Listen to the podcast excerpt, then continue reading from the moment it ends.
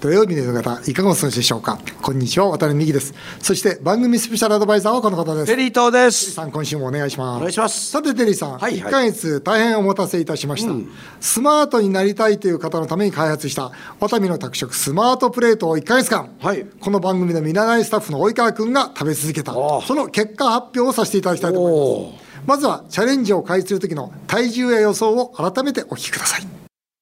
身長いくつですか168です。 168体重は ?86.95。テリーさん、この1ヶ月後、どのぐらいの体重になってるかということをちょっと予想したいと思います。 84.00。84いったら、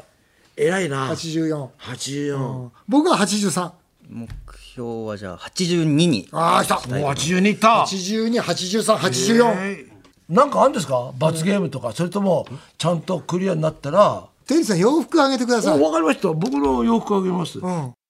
さあ、それでは1ヶ月の挑戦を終えた及川くんが目の前にいます。早速、体重計に乗っていただきたいと思います。どうぞ。 86.95でしたよね。そうそうそう。ね。1ヶ月前はね。で、僕は83にかけた。さあ、はい。小川君。及川くん、自分の口で発表してください。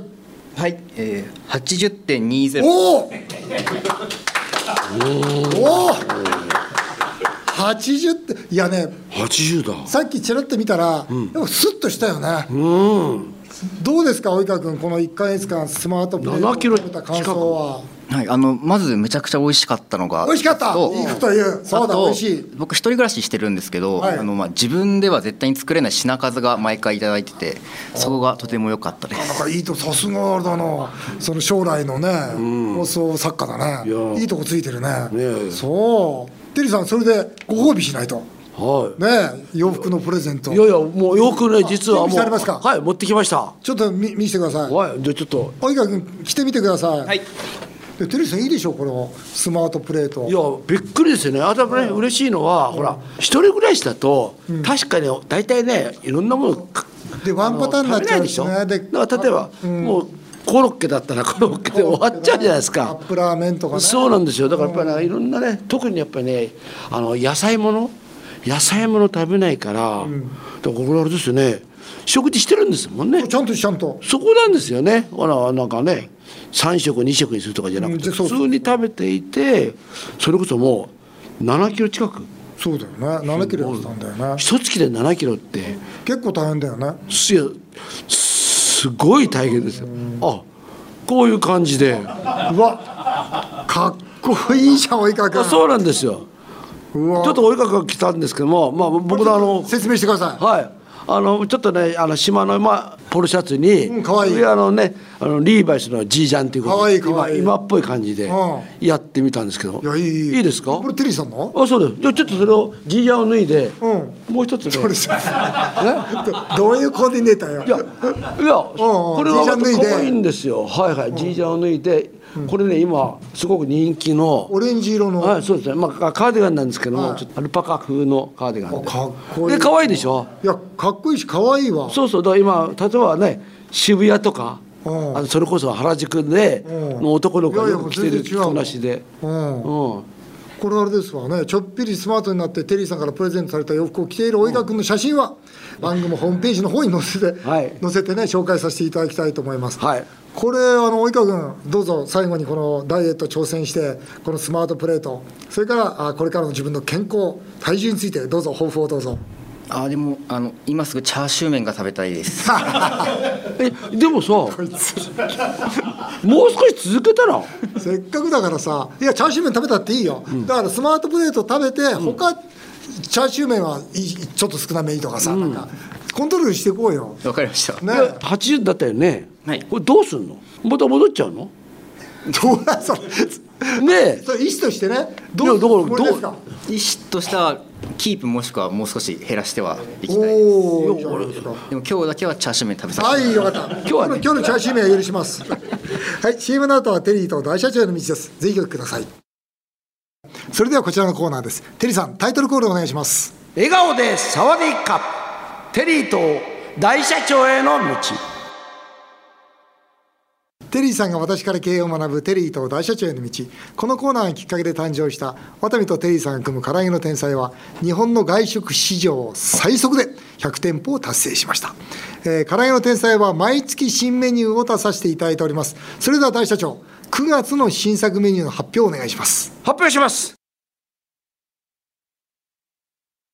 トムヤン唐揚げとタイのり弁を発売しますこれタイにちなんでサワディーカー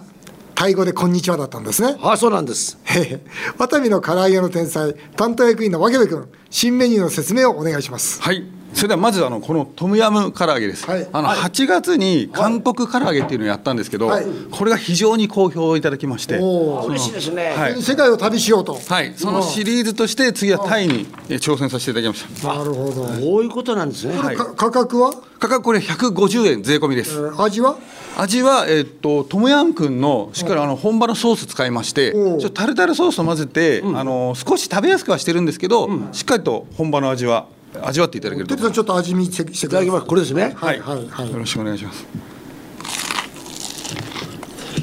あったかい麺だうんこれソースがいいですね、はい。ちょっとピリッとしてピリッと後からちょっとピリッときます。結構あれだね本物感あるねはい。テリーさんこれ味好き僕はちょっとどっちかというとあのピリ辛ものが大好きとか、だからこれも本当にいいですねあ結構辛いわ後で来るわ、はい本当ださらに竹部君もう一つ新商品はい、えっと、このですねトムヤム唐揚げを使いまして、あともう一つあのタイの方で人気商品のカオマンガイこれを合わせてこれですねのり弁の上に、はい、乗せてタイのり弁として発売させていただきますいやすごい、うん、これすごいボリュームだいやだからボリュームがありすぎてこれすごいボリュームだよねいやこれ何グラムあんのそれはもう500ご飯が250入ってまして、まあ、唐揚げが 120g あっていやこれ500以上あるよいや僕ね、い、つもね、はいここでこうやって収録するでしょ、はいでこれを家に持って帰るんですよ、はいでうちの奥さんに食べさせると、食べきれなくてあそりゃそうだよ例えば夜食べるでしょ、であと半分は朝食べる んですよだからだからだからちょっと一これ食分もうだから2食分ぐらいですよねですねはいそう上にパクチーがかかっててこれもポイントになってますんではいパクチーが好きな人はたまんないだろ、はいううん、パクチー好きにはこれたまらないわうわあえこれうまいわ美味しいうんものすごいうまいですねあはい何でしょ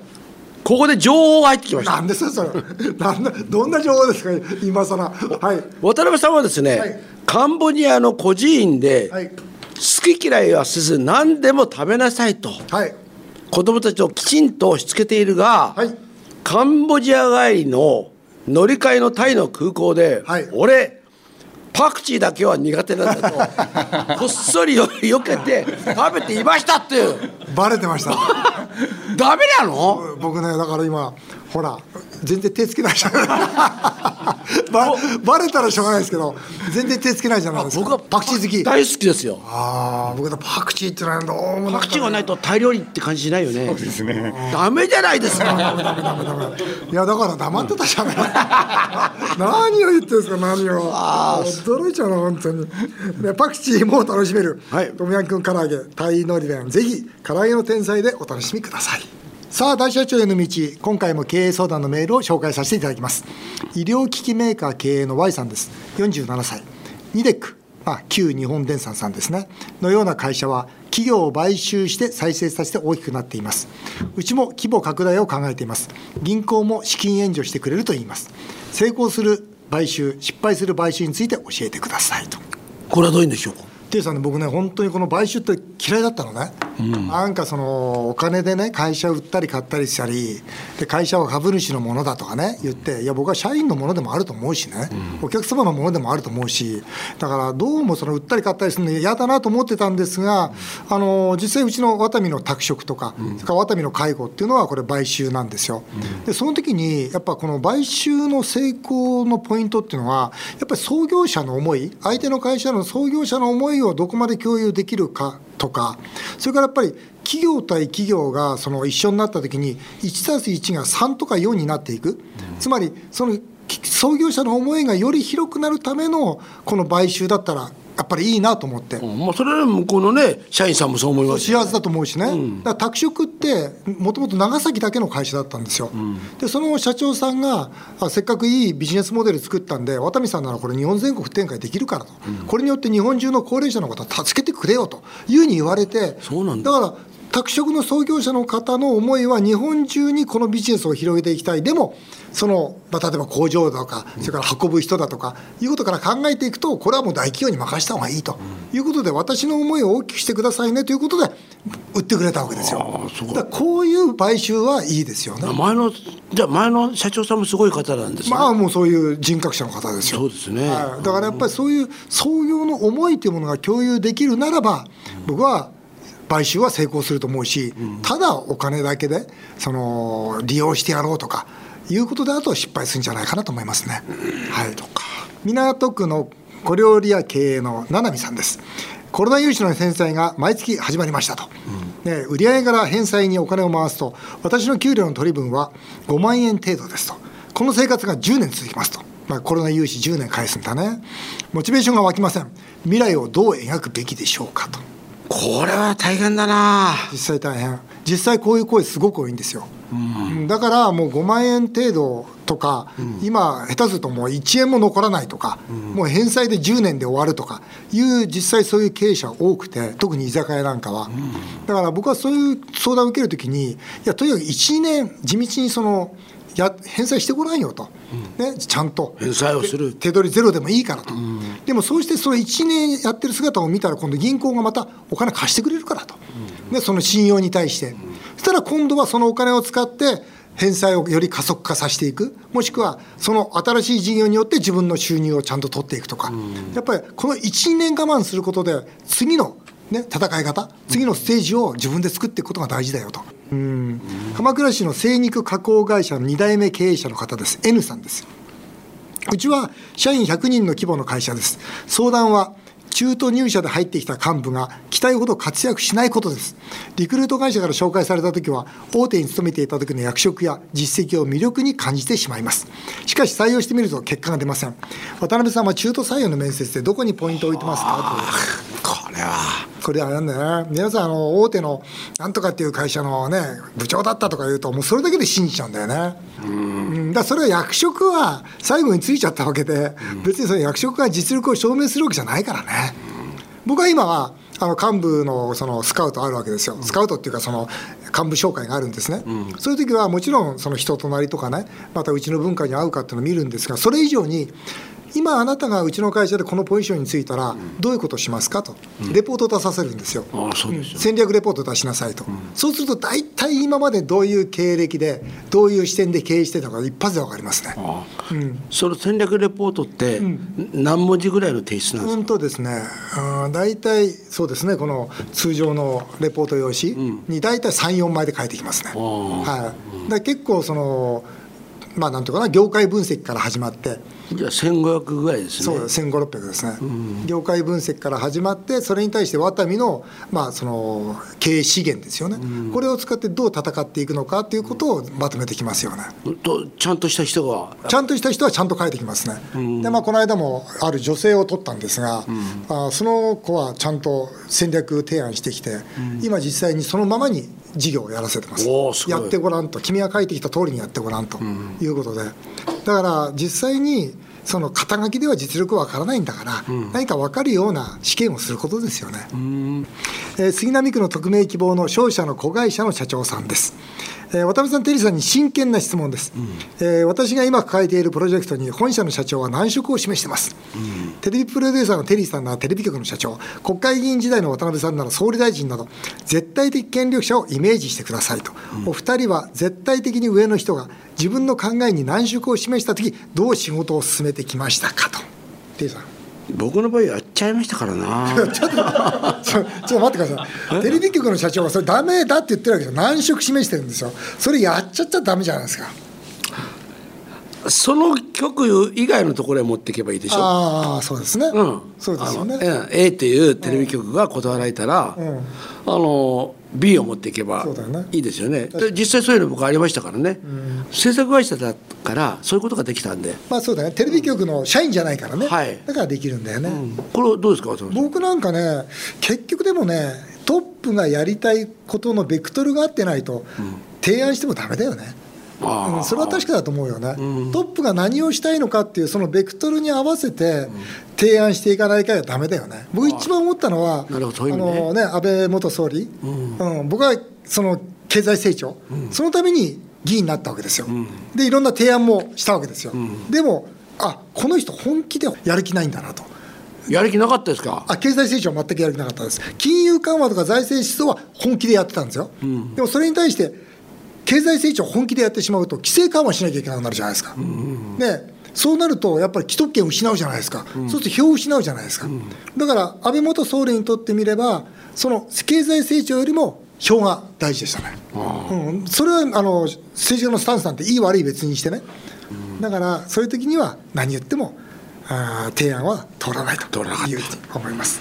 えー渋谷区のベンチャー企業経営者のはじめさんです渡辺さんに質問です若くていつも素直な女性社員といつも口うるさいベテランの女性社員が会議室で横に並んでいても渡辺さんぐらいの大経営者なら一切表情や態度に出さずに仕事を進められるものなんでしょうか君は可愛いね君はうるさいなと私は態度に出てしまいますとテリーさんどうですかこれ素直な女性社員と口うるさいベテランの女性社員がいるんですって、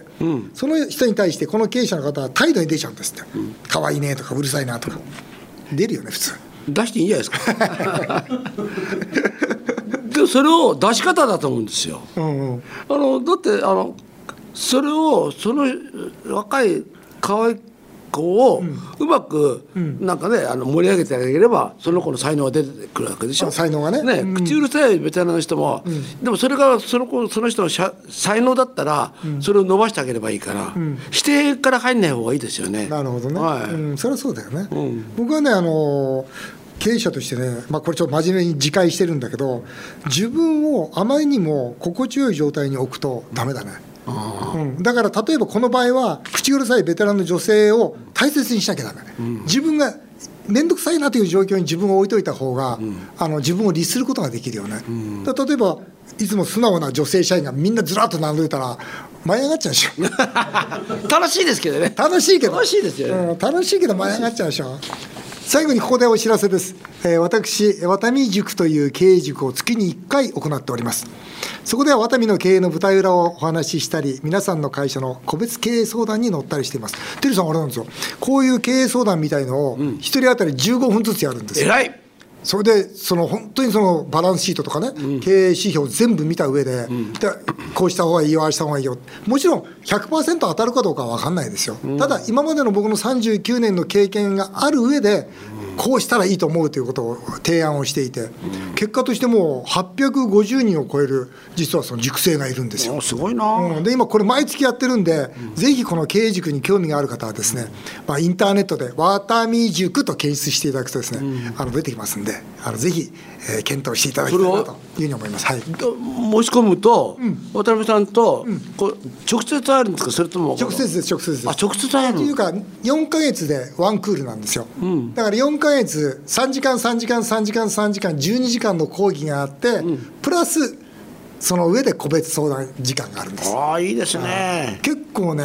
大変なんですよまあね皆さん渡辺さんの話聞いたらさやっぱいなんかみんなやりき出るんじゃないですかでコロナの時なんか良かったですね、あーだからこうやって元気でやっていくぞって言うとねみんなコロナの時はみんな元気になって帰ってきましたねまあねそうだよいねいですよね、はい、経営相談のメールどんどんお待ちしております以上テリーと大社長への道でしたさあ続いてはメールを紹介させていただきます、はい横浜の真夏のシンデレラさんですこの間恋愛ドラマを見ていたら相手に待たされてしまう遅刻のシーンで好きだからいくらでも待ってられるよというセリフがありました渡辺さんテリーさん同感ですか奥様や彼女をどれだけ待てますかということテリーさん言いそうだよね好きだからいくらでも待ってられるよとかそのようなこと言うでしょ まあそれ近くで言わせ ねどのぐらい近いのどのぐらい近いいやでもああんまりこのぐらいのことじゃ怒んないですよね僕まあ怒らないでしょ、怒らないですよね怒らないけど僕は帰りますよ5分から10分10分限界だなで帰ってどうすんのよいや帰ってどうしようもないけどもそれはやっぱりちゃんと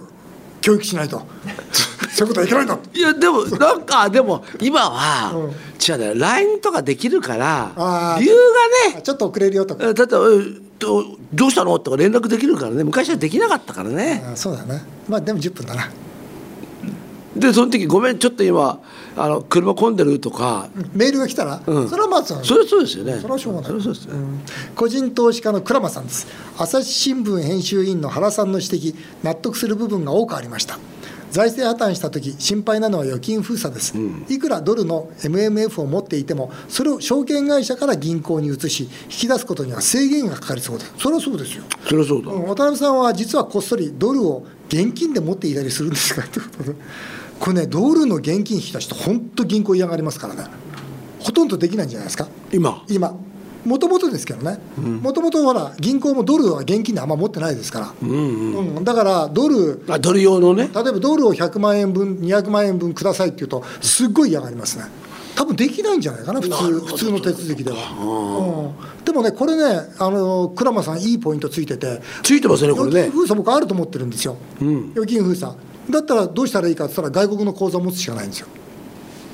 な香るほ港とどかシンガポールとかスイスとかね他の国に預金持ってれば封鎖できないですからそれはそうですよね、え渡辺さん持ってんの僕は国内よりもほとんど海外ですもん 何預金はだそってのゴルゴ触ってみてろって言ってるん ですよえなんかだって国内はだってもうあれですよそれこそほ守られるのは1000万とかその程度ですかっらて、言われてますよね、うん、国内の預金はえどこえすあそうかスイスで持ってんもんねスイスは僕はこの間ねちょっことれちょっと損したけどちょっと損させていただきましたけど、あとシシンガポールとか香港とかねうん世界中に何それああ今度それの話教えてくださいよいやいくらでも教えるけど、ねえいいけどですけどでもともかく国内だけはやめた方がいいと思いますなるほど、はい、あっという間にお時間になりました以上メール紹介でしたテリーさんまた来週もよろしくお願いいたします日本放送渡辺美希5年後の夢を語ろう。この番組ではメールをお待ちしています。渡辺さん、テリーさんへの質問、相談、何でも結構です。メールアドレスは夢5アットマーク 1242.com 夢5アットマーク 1242.com この番組では放送終了後、ポッドキャストからでも番組をお聞きいただけます。詳しくは番組ホームページをご覧ください。渡辺美希さんからのお知らせです。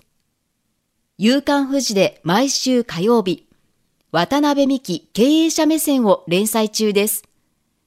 夕刊富士公式サイトからも無料でご覧いただけます。さらに、渡辺美希さんの YouTube チャンネル、渡美塾もぜひチェックしてみてください。